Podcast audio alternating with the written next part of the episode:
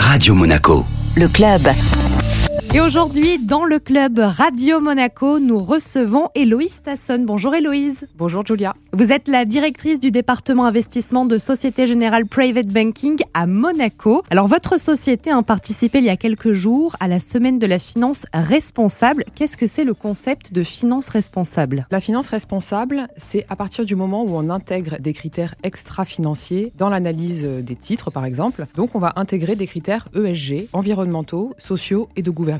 Qu'est-ce que votre banque propose à sa clientèle concrètement dans cette démarche et puis euh, quelle part des placements ça représente aussi? Pour euh, toutes nos solutions d'investissement, nous intégrons systématiquement les critères ESG. Déjà dans la définition de notre univers d'investissement. Donc ça veut dire qu'on a par exemple des secteurs dans lesquels on n'investit pas, qui sont exclus de notre univers d'investissement. Et on va également intégrer, donc en plus des critères financiers bien évidemment, ces critères ESG dans la sélection de titres. Toutes nos solutions d'investissement en intégrant ces critères font que on a finalement une part assez large des investissements responsables dans l'univers Société Générale. Après, euh, on va essayer d'aller plus loin en essayant de définir des solutions d'investissement qui allient la recherche de rendement à la recherche d'impact. On a par exemple mis en place différents partenariats avec euh, des organismes qui euh, agissent sur la biodiversité par exemple, ce qui nous a permis de planter 14 000 arbres grâce à des solutions d'investissement depuis 2020, de participer à la collecte de 40 tonnes de plastique sur les plages en Thaïlande. Et plus récemment, nous avons également noué un partenariat avec un institut qui lutte contre le cancer dans le cadre d'Octobre Rose. Quelles entreprises bénéficient de ces fameux financements qui sont dits responsables? Toutes les entreprises peuvent en bénéficier. L'objectif en fait de la banque, c'est vraiment d'accompagner nos clients dans la transition énergétique, dans les nouveaux projets. Donc on n'a pas forcément de restrictions sur les secteurs ou les, les sociétés. Par exemple, à Monaco, nous soutenons euh, Monaco Énergie Renouvelable en participant au financement de 12 fermes de panneaux photovoltaïques en France. Et puis, euh, dernière question, euh, quel est euh, vraiment l'impact de cette finance responsable? Et il se voit à plusieurs niveaux. Donc effectivement, hein, sur le financement de ces projets euh, visant à la transition énergétique.